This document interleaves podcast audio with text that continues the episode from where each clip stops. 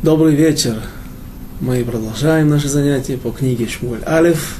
Сегодня последнее наше занятие по книге Шмуль Алиф. Я надеюсь, мы продолжим наши встречи. И дальше по книге Шмуль Бет, второй части по книге, книге пророка Шмуэля и также книги царей. По крайней мере, первая часть является неотъемлемой частью тех событий, которые рассматриваются в книге Шмуэль в общем и в целом. И Безрат Ашем. Нам нужно рассмотреть, нам разобрать все, что у нас осталось. Полторы главы, 31 глава небольшая. И мы остановились на прошлом занятии в середине 30 главы. Перек Ламед, в тот момент, когда отряд Давида уже в составе 400, а не 600 человек, которые преследовали отряд амликитян. Отряд Давида находит одного египтянина, раба амаликитян, которого из-за болезни хозяин амаликитянин бросил, и египтянин этот умирал. Он умирал без воды, без еды, умирал от болезни. И вот Давид и его люди восстановили силы этого человека, и он указывает то направление и ту местность, куда двинулся отряд амаликитян, куда они возвращались. Интересный момент, который в прошлый, на прошлом занятии я не очень обратил на него внимание, но потом проверил. И получается, для меня получилось интересная вещь, небольшое открытие. Обычно я считал, что амаликитяне жили где? Из Хумаша, когда они воевали, это тот первый народ, который ринулся на народ Израиля после выхода из Египта и воевали, пусть проиграли, но показали другим народам, что, в общем-то, ничего страшного, можно прыгнуть в ту ванную, которая наполнена кипящей водой, тот бассейн, и получить ожоги, но остаться в живых. То есть можно воевать с израильтянами, и даже если у них есть такой патрон, такой покровитель, как могучий Всевышний, всемогущий Всевышний, тем не менее, это не смертельно. И амаликитяне выходили, спускались с севера Синайской пустыни к израильтянам. Но где они жили, где они располагались, поскольку Амалек был внуком Исава, Элифаз был сыном Исава, а Амалек был сыном Элифаза. А государство Эйдом – это и есть государство Эйсава. Оно располагалось, государство Эйдома. Известно, что оно располагалось где-то между Эйлатом и Мертвым морем. Может быть, чуть-чуть восточнее, на, на территорию Саудовской, современной Саудовской Аравии или Иордании. И, разумеется, Амалеки должны были жить где-то рядом. Я думал обычно, почему-то я представлял себе всегда, что Амалеки жили на части территории современного государства Израиль, что, которое распространяется не, не везде на Святой Земле, а также выходит за ее границы в сторону Эйлата – и где-то вот там вот южнее Святой Земли, которая заканчивается приблизительно по линии, которую можно провести от города Эль-Ариш, прямой линии горизонтальной и до южной оконечности Мертвого моря, то есть Димона, Ерухам. Южнее уже Сдебокер, где жил и выращивал свои огромные помидоры, подобно когда он был в отставке – подобно Никите Хрущеву, Бен Гурион, с Бокер, там еще какой-то Мурешид Бен Гурион, так и называется, соседнее поселение, все это уже является, вся эта территория находится вне границ, вне южных границ Святой Земли. Так вот там где-то и мог располагаться Амалек. Но теперь, когда я посмотрел на карте, на географической карте, на атласе, где же протекает Нахаль Бесор, которые не могли форсировать перейти 200 человек из отряда Давида, Есть мнения, разные есть мнения, что было больше или не обязательно 200 человек. Но возьмем простое мнение. так вот, Нахал Бесор, он проистекает от как раз того поселения Сдайбокер. Его истоки, когда есть вода в Израиле, когда есть сезон, когда сезон дождей. И течет где-то недалеко от Цейлим, это база, военная база, которая стала сегодня очень известна, потому что там готовились, там был построен макет города Аза, как в свое время сделал Суворов, построив недалеко от Измаила стены такой же высоты и тренируя солдат для штурма этой крепости. Так и здесь был построен каких масштабах, в, каких, в каком количестве я не знаю, но там тренировались уже около полутора лет солдаты для штурма Азы как и обычно в последние годы во всех военных компаниях, немножко напрасно. И, и Нахаль этот продолжает, ручей этот продолжает нести свои бурные воды в сезон дождей до центра сектора Газа, и там он впадает в мертвое в Средиземное море. Так вот, если вы посмотрите на карте, то он проходит как по, по диагонали очень если, вот представьте, Израиль представляет всегда с картой, карту Израиля с галстуком, что очень напоминает. Вот если это южная территория, то ручей проходит под, большим, под большим углом. То есть получается, что если евреи отряд Давида шли, гнались за отрядом Амалека, то если им нужно было, они столкнулись с проблемой пересечения Нахаля Бесор, ручья Бесор, получается, что Амалек находился где-то в направлении Суэцкого канала, в направлении параллельно побережью Средиземного моря со, за, с, за западной стороны, западная сторона Синайского полуострова и направлении современного Египта. Открытие, которое я сделал, важное оно или нет, то, что... То есть Амалек жил где-то ближе, ближе к запад, в западной стороне Синайской пустыни, а не ее восточной стороне. И вот мы дошли до того места, где отряд Давида достигает, настигает этих врагов, амаликитян, и мы сказали, привели два мнения о том, как Давид воевал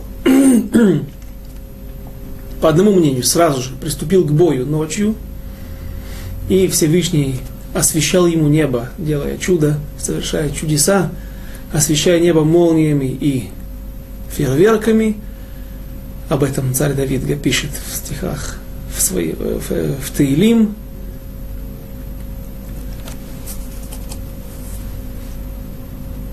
По другому же мнению, стих 17 нужно читать иначе что Давид подождал до утра и завтрашнего.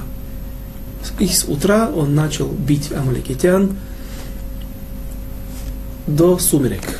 Давайте еще раз прочтем. Посук Юдзайн, стих 17, глава 30, Ламед. Ваякем Давид Меганешев, вот это вот слово Нешев, оно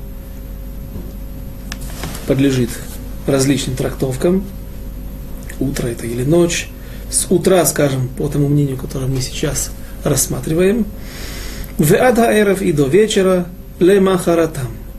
С завтрашнего дня ключевое слово, это я обещал объяснить на, прошлом на прошлом занятии, я обещал объяснить на этом. Вело нимлат мехем иш ки им арбамеот иш наар ашер рахву аль хагмалим вайнус. И не, не, смогли, не смог убежать никто из них, кроме 400 человек, юношей, которые сидели на верблюдах и на них они убежали. Так вот, говорят наши мудрецы, что с Амалеком воюют Махар завтра.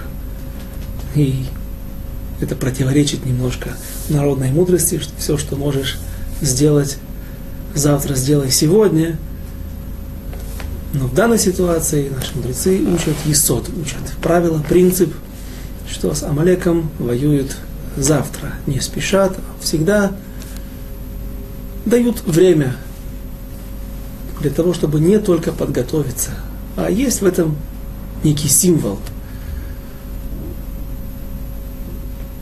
В чем же заключается этот Есод? Э, прежде всего я хочу привести еще несколько источников, где также указывают, которые также указывают на то, что наши праотцы всегда следовали до Давида и после Давида этому правилу с Амалеком воевали Махар. в книге Шмот в, в конце главы Бешалах, когда евреи выходят из Египта, те события, которые мы уже сегодня упомянули, и Амалек спускается. Глава 17, стих 9, «И сказал Моше и Иошуа, выбери мужей и пойди сразись Амалеком завтра. Я стоять буду на вершине холма с посохом Божьим в руке моей». Да, будет посох, да, он будет стоять на горе, да, руки, тот момент, когда они будут подниматься к небесам, и яд, рука Израиля будет овладевать Амалеком, когда же руки Моше опускались, это было также символически, руки, поднятые к небесам, устремленные к небеса, они указывали на ту связь между народом Израиля и Всевышним, которая в ситуации, в случае, если она крепка, и сердца и помыслы евреев устремлены к Отцу, который находится на небесах, то тогда с Израилем ничего не может случиться, и он одолевает Амалека. Были подложены камни под руки Моше, и Амалек был ослаблен. Ослаблен, но не уничтожен. И в конце дней Всевышний взял на себя эту миссию уничтожить Амалека. Но главное, что мы здесь видим слово «завтра».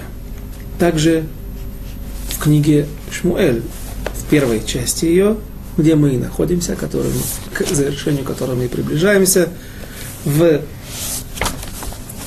главе 9 мы рассматривали ситуацию, когда изучали ситуацию, когда Всевышний открывается – Шаулю, пророку Шмелю, говорит ему, пошлю я тебе человека, и сказал, извините, это 10 глава, глава 9, стих 15.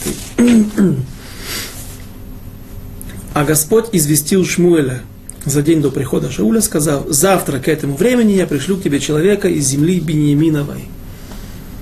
И как наши мудрецы относят этот стих также к теме уничтожения Амалека а, очень просто, ведь сразу же, как только царство царя Шауля укрепилось, как только он доказал свое право на то, чтобы он мог быть царем, Всевышний говорит, посылает через пророка Шмуэля Шауля уничтожить Амалека, потому что, так говорят наши мудрецы, так написано в трактате, в трактате Сангедрин, во второй главе, глава э, Дав, 20, лист 20, и также пишет Рамбам, переписывая эти слова, что три вещи народ Израиля обязались, были, трем, трем вещам обязал Всевышний народ Израиля при заселении или входе их в землю Израиля. Три вещи. Уничтожить семя Амалека, поставить над собой царя, уничтожить Амалека и построить храм. И мудрецы наши комментируют эти строки таким образом, что вот эта последовательность, она правильная последовательность, единственная, которая может быть, и одно предшествует другому, и как в тот момент, что Амалек не будет уничтожен, храм не может быть построен.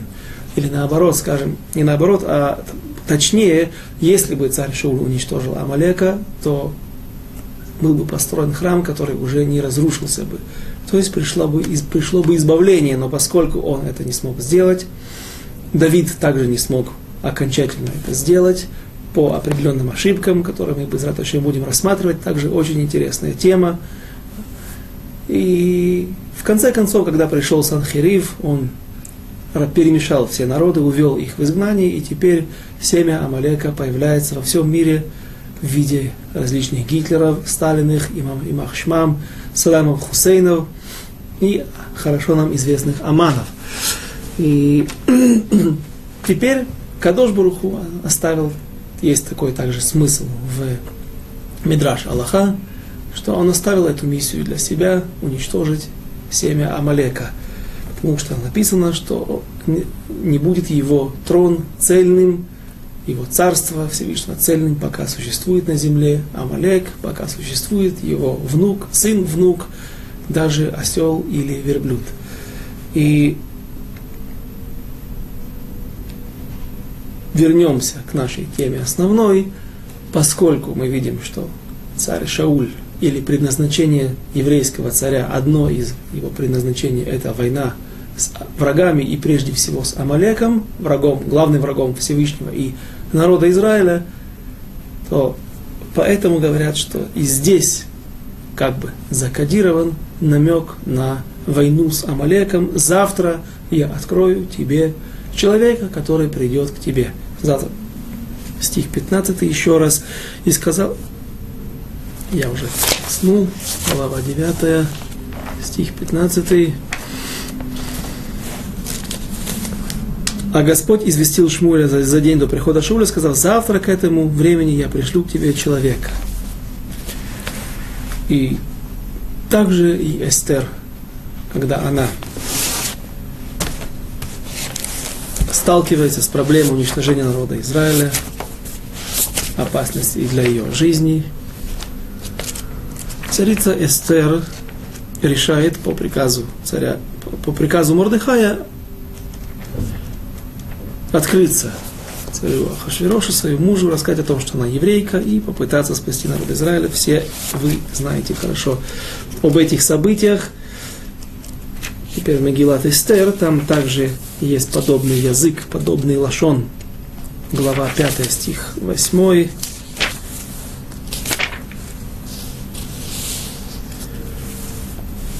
Если и ответила, и отвечала Эстер, и сказала, желание мое и просьба моя, если снискала я милость в глазах царя, и если угодно царю исполнить желание мое и выполнить просьбу мою, то пусть придет царь с Аманом, и завтра на пир, который я приготовлю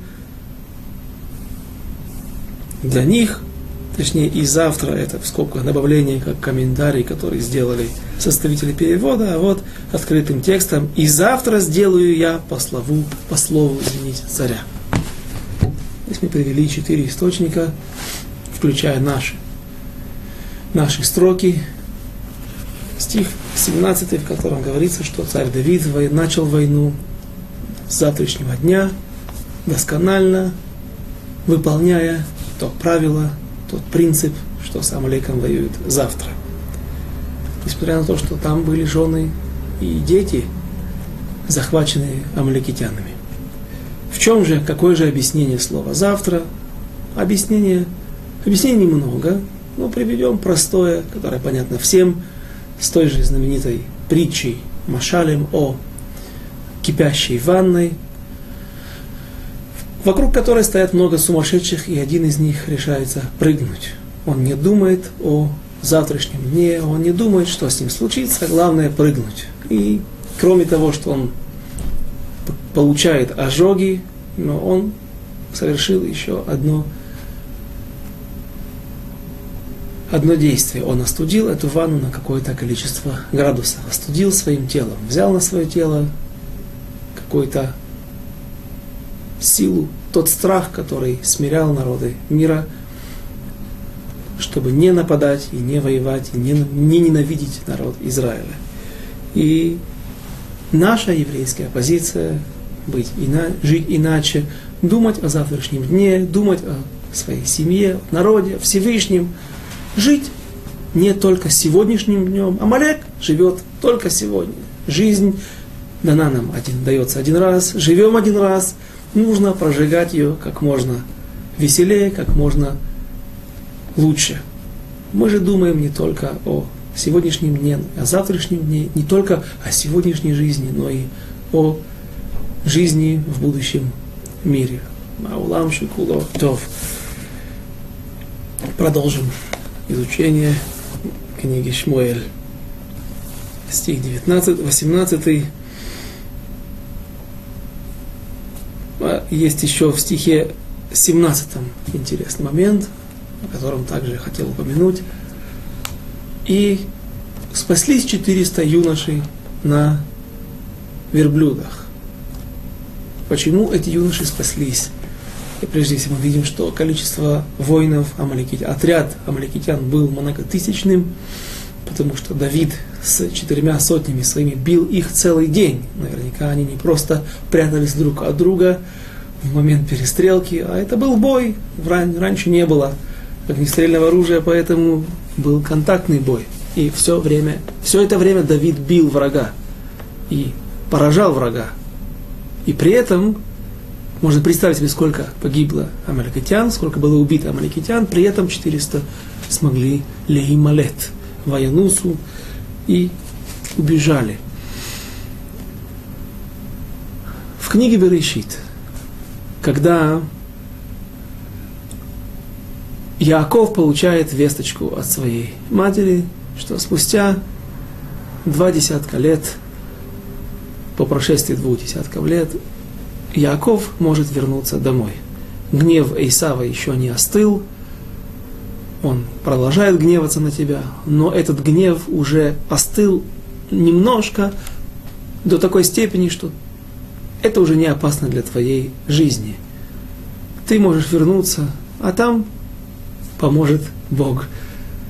И когда Яков возвращается, то Исав, получив известие о том, что его брат, укравший его благословение, первенство, первенство он купил, он идет ему навстречу. И вот пришли вестники к Якову, которые говорят, твой брат услышал о том, что ты приближаешься, и вот он идет к тебе навстречу.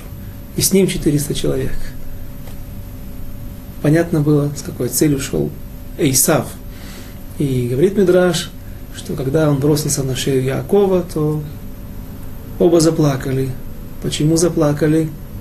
Потому что, скажете вы, или можно так подумать, все же родные братья росли вместе и растрогались в момент встречи после такого долгого расставания, ну, раз такой долгой разлуки, но наши мудрецы говорят, что Исав решил, оставшись без воинов, момент, который нам нужен, он решил убить своего брата самостоятельно.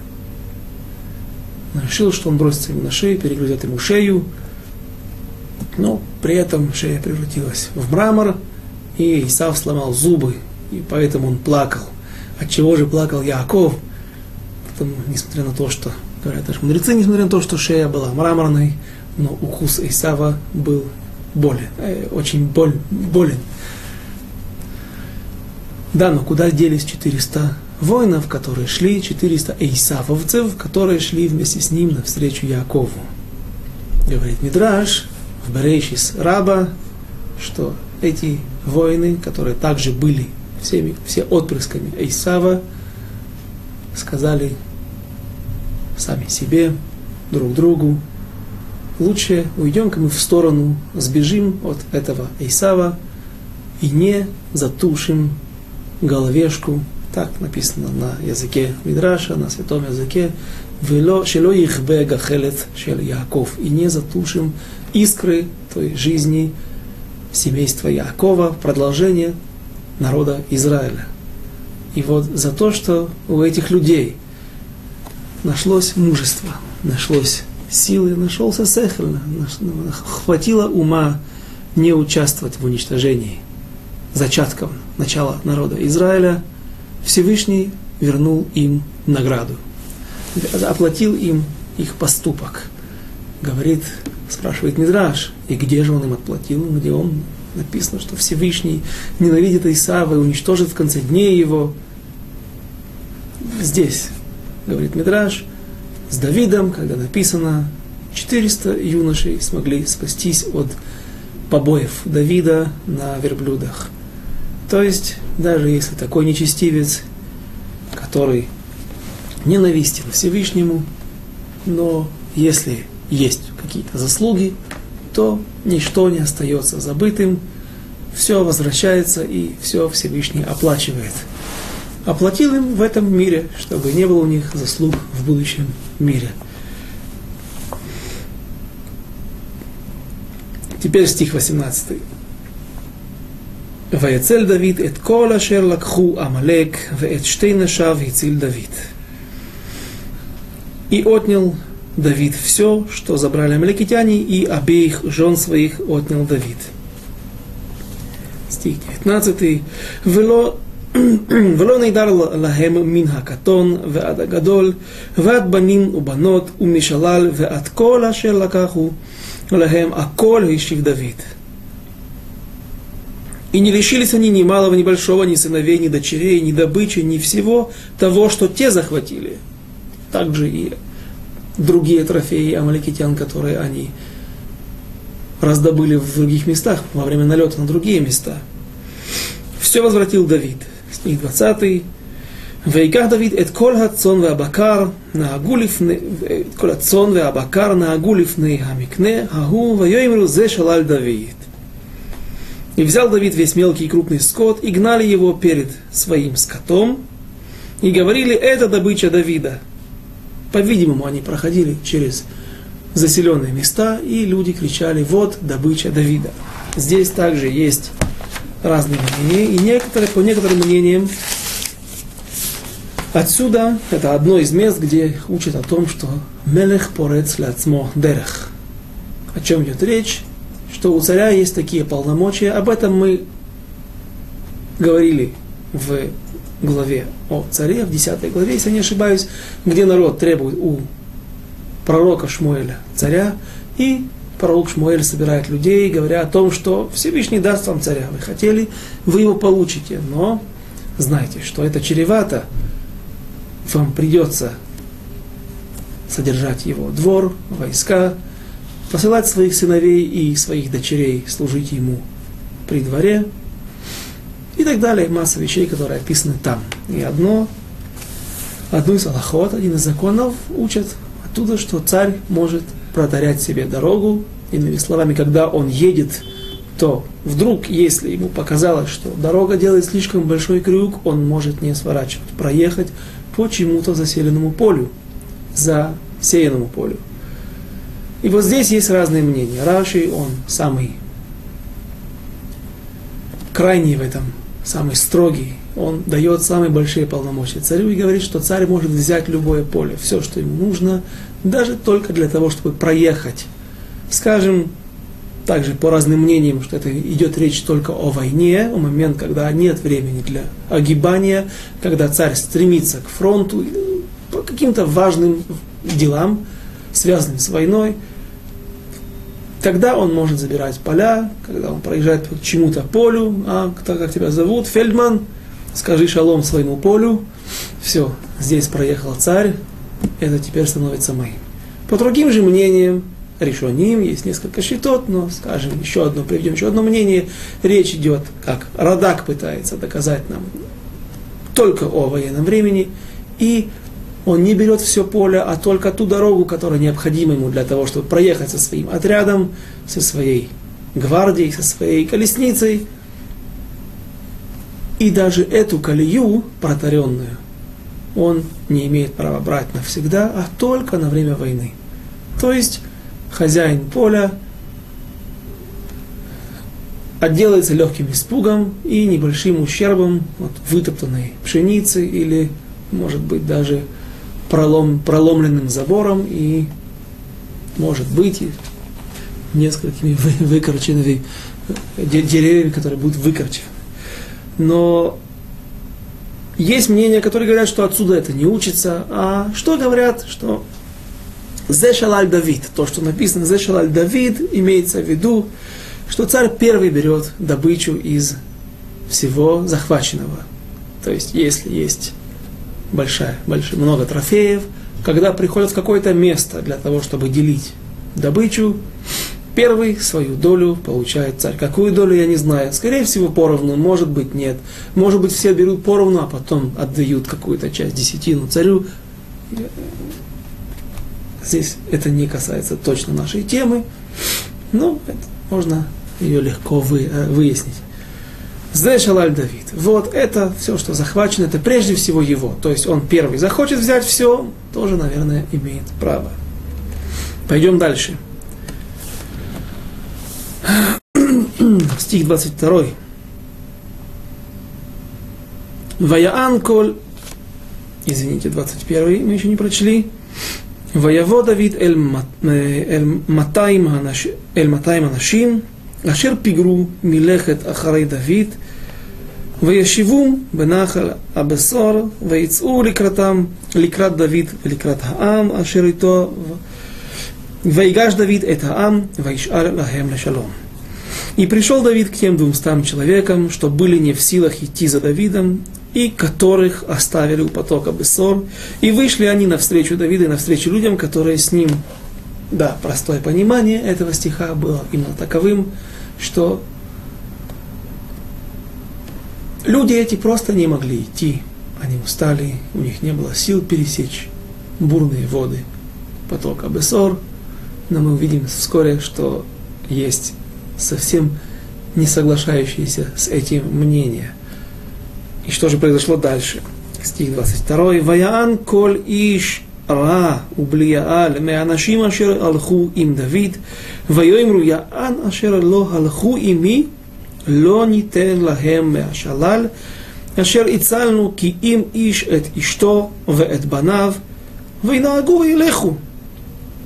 И стали говорить злые и негодные люди из тех, кто ходили с Давидом, и сказали – за то, что они не ходили с нами, не участвовали в войне, не рисковали жизнью, мы не дадим ничего из добычи, которую мы отняли.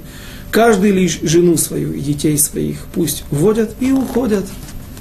Уходят, никто не предлагал им их прогнать, а имели в виду, что уходят от места раздела добычи. И что же, на основании чего люди эти говорили так – Почему жены детей? Потому что они люди милосердные. Написано, что это были люди Блия-Аль. Мы уже говорили о тот, кто удостаивается чести получить такой статус. Иш Блия-Аль, о Аншей Блия-Аль, люди негодные. Блиоль, люди без ярма, без страха перед небесами. Наверное, они могли бы сказать и позариться и на их людей. Это не из жалости, а прежде всего это касается Аллахи, закона. Какой закон? Оказывается, говорит Аллаха, говорит закон, что если не еврей покупает что-то у еврея, он может купить, на это возлагается, как бы это схватывает с точки зрения законодательства. Здесь произошла сделка, да, не еврей может купить у еврея, как и еврей у нееврея. Если была война, евреи захватили трофеи. Это работает, работает, это принадлежит евреям, принадлежит евреям. Если же евреи, не евреи победили евреев и захватили у них много из их вещей, имущества, есть большая добыча, это также принадлежит им. Это перестало быть собственностью еврея. Но вот людские души, людей, не еврей купить не может, приобрести в свое владение. Даже если и были такие прецеденты в истории, когда евреи принадлежали и были рабами каким-то неевреям, то это потому, что над ними распространялась их власть, и не было возможности избежать этой участи. Но по законам нет такой силы, которая может вывести еврея из под рабства Всевышнего, быть рабом Всевышнему – и стать рабом другого, чтобы он стал рабом другого человека. Поэтому теперь мы понимаем, на основании этого объяснения можно хорошо объяснить, что говорили эти люди. После того, как Амалек напал на наш город Циклак и овладел нашим имуществом, и также вашим имуществом – это имущество перешло в их, в, ру, в их руки, и теперь оно перестало называться имуществом Якова, Михаэля, Гавриэля, Моти. Теперь это имущество амлекитян. И у евреев, которые владели им, нет никаких прав на это имущество. Даже по, еврейским, по еврейским законам. Мы же, когда воевали во время войны и приобрели это в свое владение – Теперь это принадлежит нам, и мы не обязаны вам возвращать ни твой золотой портсигар, ни твои серебряные подсвечники, на которых написано «семья такая-то» и подарено от любимой мамы, подарок от любимой. Все это теперь принадлежит тем, кто смог выбить это из рук амаликитян. Люди же, жены и дети, не принадлежат, они не могут принадлежать амаликитянам по закону, пусть они были захвачены даже. И, соответственно, евреи вынуждены, должны, обязаны вернуть их в руки, их владельцам, владельцам, мужьям, их семьи. Такое было желание у этих людей. Аншей Бли Яаль. Но Давид сказал, причем на иврите, Вайомер Давид, э, Альта Сухен, כן, אחי. את אשר נתן השם לנו, ו... את אשר נתן, נתן השם לנו וישמור אותנו וייתן את הגדוד הבא עלינו בידינו. Но Давид сказал, не делайте так, братья мои, коль одарил нас Господь и сохранил нас, и предал то напавший на нас полчище в руки наши. если стих 24. Уми ишмалахем ладаваразе, ки хелек айоред бамильхама, уки хелек айшев алакилим, яхдав яхлоку. Да и кто будет слушать вас в этом деле? Ваши утверждения, то, как предлагаете сделать вы, вроде бы в соответствии с еврейской Аллахой. Ведь какова моя доля ходивших на войну, такова должна быть и доля сидевших при обозе, вместе пусть делят. Мы видим, что царь Давид вступается за людей, сидевших у обоза, сидевших на ручье, оставшихся на ручье Эсор, и устанавливает жесткой рукой закон, что так будет отныне, что все, кто сидит у обоза, все, кто находится в лагере, они получают такую же долю. Чтобы добавить еще один штрих, нам нужно прочесть еще один стих, потом остановимся на интересном моменте. Стих 25. «Ваиги мое могу у вамала, вамала ваясимеха лехок улемишпат ли Исраэль ада йомазе». И было с того дня, и в дальнейшем вменил он этот, это в закон и в обязанность для Израиля до сего дня. Что говорит Давид? Получает все поровну. Почему? Объясняет Малбим, что люди, которые сидели у обоза, это были не просто люди слабые, уставшие, которые, может быть, даже если смогли бы доползти до места боя, то и там бы вряд ли могли принести много пользы. А, объясняет Мальвим, все наоборот. Это люди, которые, это были те люди, которые не видели смысла в, в погоне, а они были уверены в том, что Всевышний сделает лучшее. То, что нужно для народа Израиля, то, что нужно для Давида, и он поможет спасти Давиду и его людям, этих людей, этих людей и их имущество. И поэтому они сидели и молились. И говорит Давид, люди, которые сидят и молятся, у него есть статус, молятся за тех, которые находятся в бою, у него есть такой же статус, как и у тех, которые находятся на линии фронта. Они помогают, оказывают посильное, а может быть даже и большее участие, и большую помощь в этой войне. И подобную ситуацию мы находим в недельной главе, в главе Матот, когда на Израиль нападают медиане, когда они еще все странствуют по пустыне, и Моше приказывает собрать 24 тысячи войск, если я не ошибаюсь, и 12 только пошли на войну, а 12 сидели и молились. Так объясняет Орахай Макадош и другие комментаторы, что тот, который сидит а, напротив каждого, который находится на линии фронта, должен быть человек, который молится за его, за него, за его личный успех и за успех всей компании военной. И поэтому Давид установил этот закон, что люди, которые находятся в тылу, пусть, скажем, не только молящиеся, а все мы знаем сегодня, что тыл, точнее фронт и армия без тыла, она также не может существовать. Все это мы видели сейчас во время последних событий, событий в секторе Газа. И поэтому Давид устанавливает закон. Но почему здесь написано в 25 стихе, который я хотел дочитать, добавить до нашего отрывка, «Ваиги мехайома гу умала, ваясимеха лехоку мишпат» поставил хоком и мишпатом. Мишпат всем известно, что это закон, суд, вещь простая. То, что написано на бумаге, уголовный кодекс, законы. Что такое хок? Хок – это вещь непонятная. Хок – вещь, которая, если в Торе, то это красная корова, например, как это очищает, как пепел красной коровы. Почему? Буренка должна быть без единственного, без единой, без единого оттенка, намека на какой-то другой цвет. Нам это непонятно.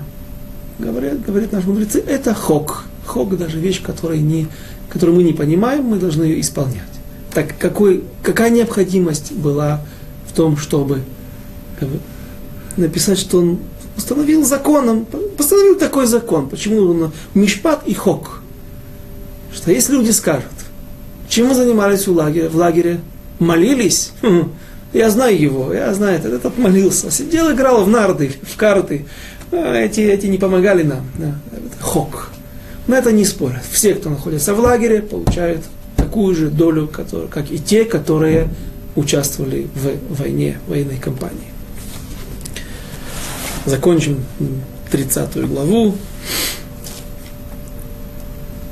Стих 26. «Воево Давид эль циклаг, вайшалах мяшалал лизикней Иуда лерейэгу леймол, ине лахем браха мишалал Ойев оевей Ашем».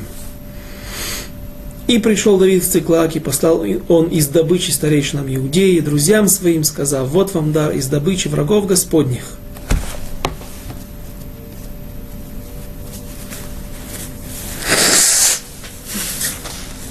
Теперь идет перечисление городов.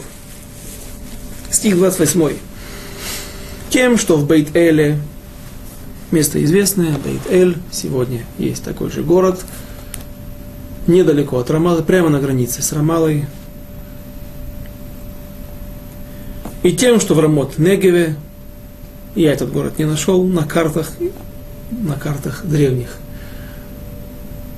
израильтян, и тем, что в Ятире также не нашел, и тем, что в Арой-Эре, Арой-Эр я нашел в Зайордании, это город, который был, есть Арой-Эр, Арой-Эр, город на ручье Арнон, граница с Амоном или Моавом, надел колено Рувена, непонятно, возможно, что был еще какой-то город Аруэр, как есть Санкт-Петербург и Одесса в Америке, так, наверное, были Аруэры различных мест, различных колен. И что в Сифмоте, и что в Эштемоа, Эштемоа, да, место известное, и что в Рахале, и что в городах Ерахмиэльских. Ерахмиэль это один из сыновей Переца, мы помним, что мы это имя упоминали, разбирали, когда была история с Калевом, сыном, с Навалом, извините, с сыном Калева. Там было несколько сыновей у Переца, сына Иуды, и одно из ответвлений это Ерахмиэль, один из родов Давида, извините, колено Иуды, и они где-то занимали какую-то местность на юге Иудеи, И что в городах кейнийцев? Кейни, кейни, это, кейни это один из, одно из, кажется, восьми имен Ятро.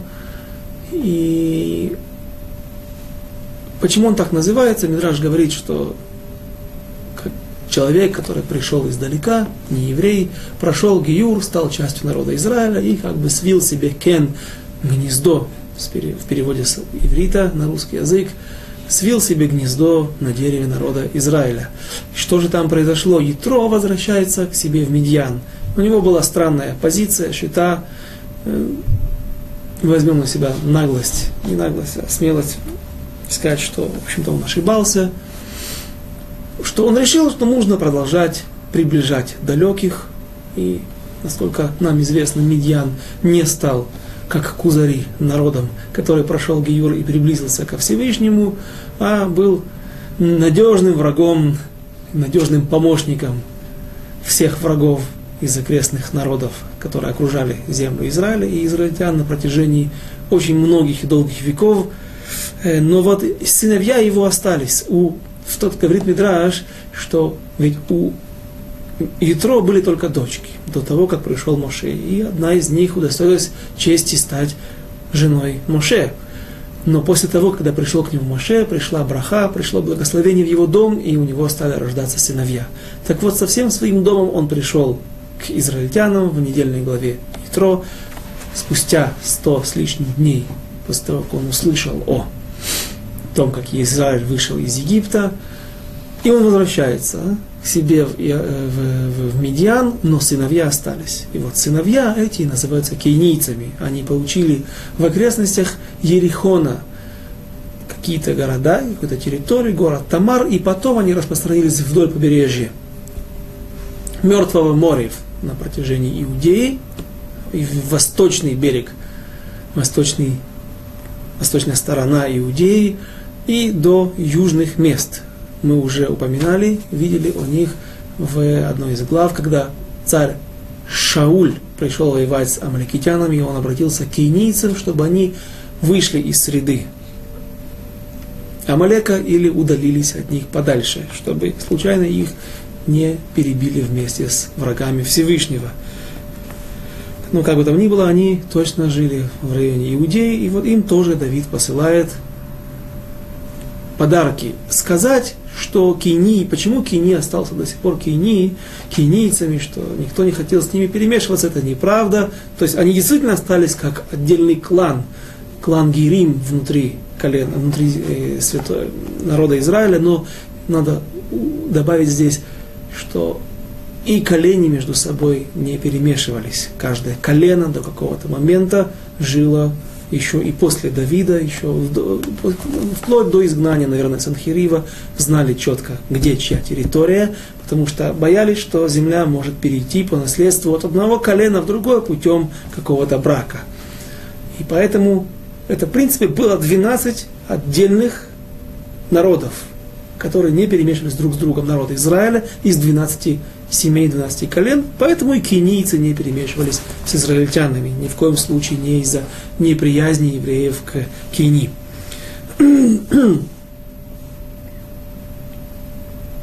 И тем, что в Хорме, и что в Кор Ашане, и что в Атахе, и что в Хевроне, это уже место, конечно, не нужно никому объяснять, где оно находится, столица Иудеи, и во всех местах там, где ходил Давид, сам и люди его – поделились со всеми и напомнили народу Израиля о том, что о них не забыли. На этом мы подошли к концу 29 главы, 30 главы. И теперь 31 последняя короткая глава. פרק ל"א, פסוק א', ופלישתים נלחמים בישראל, וינוסו אנשי ישראל מפני פלישתים, ויפלו חללים בהר הגלבוע. А филистимляне воевали с израильтянами, и мужи израильские бежали от филистимлян и падали убитые на горе Гильбоа. Стих 2. «Вайдапку флиштим эт Шауль веэт банав, ваяку флиштим эс эт Йоханан веэт Авинадав, веэт Малкишуа бней Шауль». И догнали филистимляне Шауля и сыновей его, и убили филистимляне Йонатана и Авинадава, и Малкишуа, сыновей Шауля. Спрашивают, задают вопрос наши мудрецы, почему же? За что погиб Шауль, мы понимаем. Но за что погибли его сыновья? За что погиб народ Израиля? Отвечают наши мудрецы на этот вопрос все той же гуморой, из той же из того же Вавилонского Талмуда, в котором говорится, что если бы Йонатан смог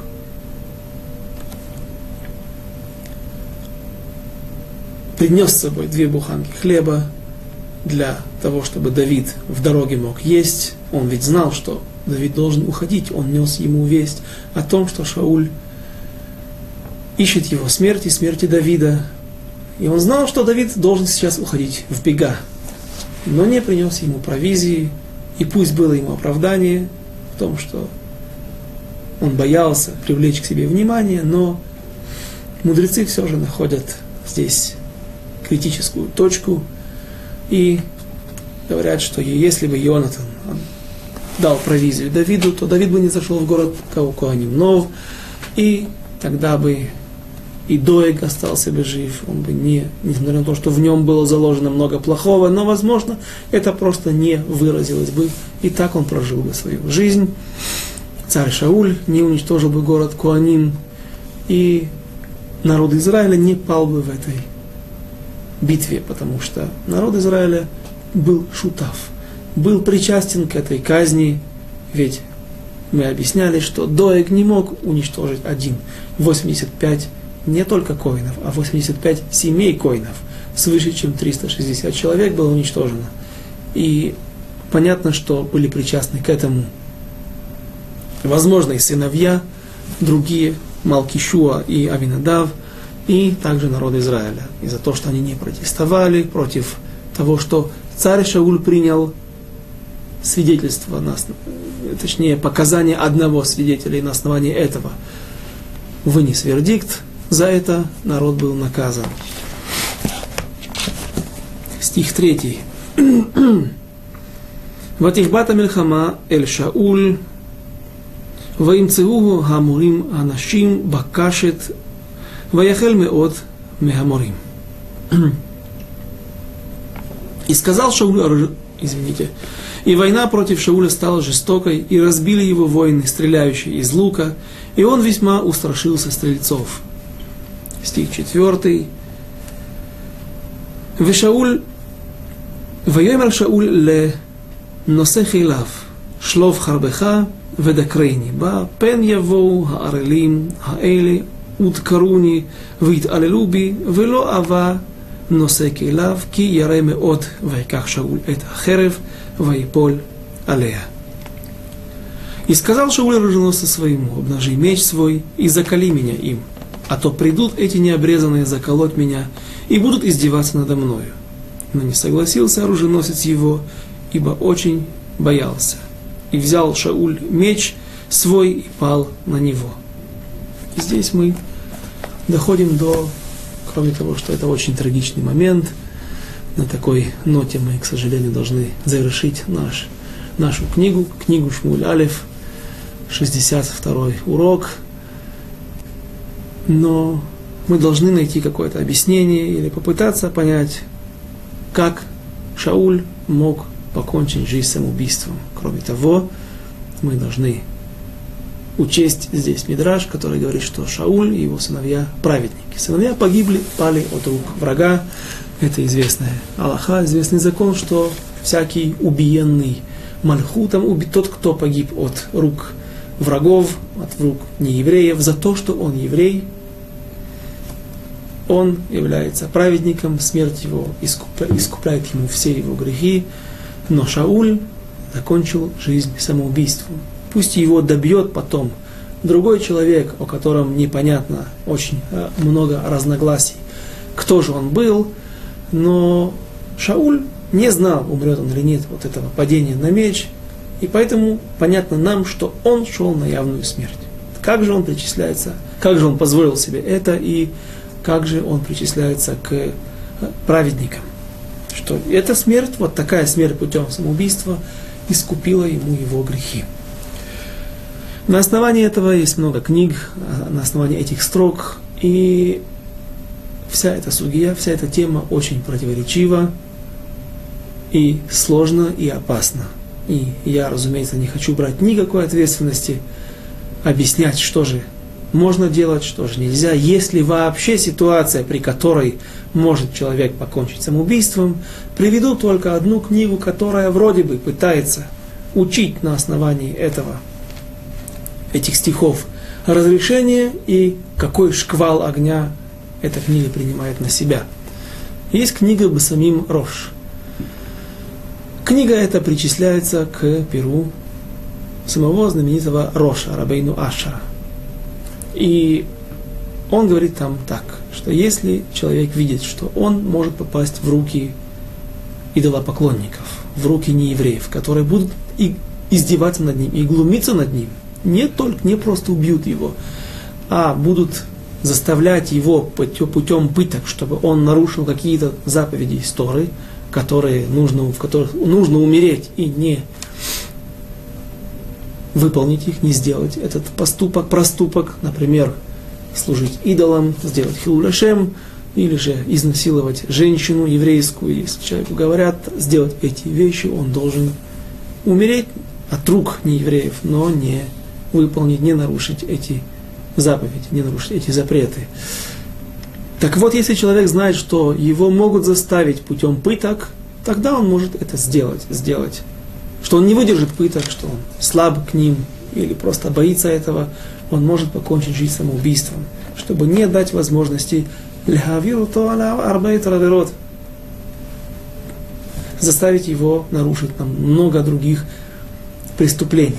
Но Хатам Софер в своих чувот, знаменитый Хатам Софер, кричит на эту книгу, на этот псак, и говорит, и вот на этом я точно утверждаю, что на этом зафальшивилась книга самим Рош, она не может, на основании вот этого псака, этого утверждения, она не может быть причислена к перу Роша. На самом деле есть много мест проблемных, в которые много в разных местах разных мудрецов Торы, разных эпох и поколений спорят на эту книгу.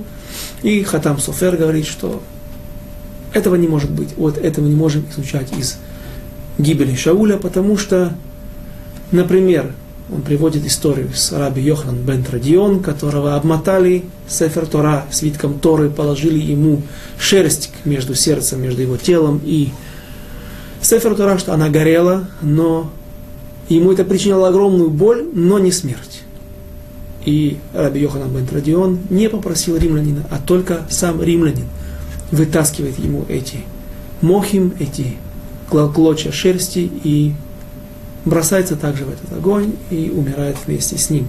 Поэтому тема эта очень сложная. Есть известная история, когда дети, которых везли в публичные дома, мальчиков и девочек в Рим, они бросились с корабля, и вроде бы наши мудрецы в Вавилонском Талмуде э, благословляют, благословляют их, говорят, оправдывают их поступок, но это очень сложно, нет точного объяснения. Многие мудрецы очень, очень сложно дать точное определение. То есть, говорят некоторые, если бы они пошли к Раву, он точно бы этого не разрешил.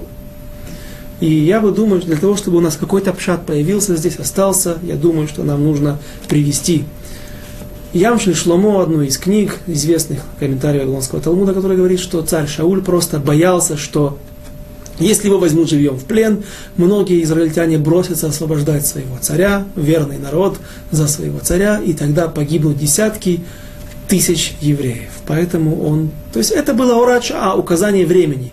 Иными словами, если кто-то будет царем Израиля, и он будет также знать, что он из колена Беньямина, и у него будет война с филистимлянами или с палестинцами, тогда он может поступить так же, как и царь Шауль, и будет такая же ситуация. А нам учить из этого рассказа нечего отсюда. Тема эта очень сложная, и каждый должен обратиться к Раву с этим вопросом, и лучше пусть такой вопрос, наверное, не возникнет. На этом мы закончим нашу книгу. Подходит время наше к концу. Осталось несколько строк, которые вы можете дочитать сами, или мы дочитаем, без раташим их через неделю. А теперь мы по обычаю народа Израиля сделаем здесь нашим оператором Сиюм.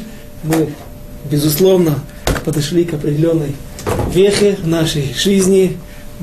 Это очень важный этап. Мы будем делать Сиюм, окончание книги Шмуль Алиф. Это большое событие, и тот, кто может, кто хочет, может присоединиться к нам. До свидания. До следующих встреч через неделю. Призват До свидания.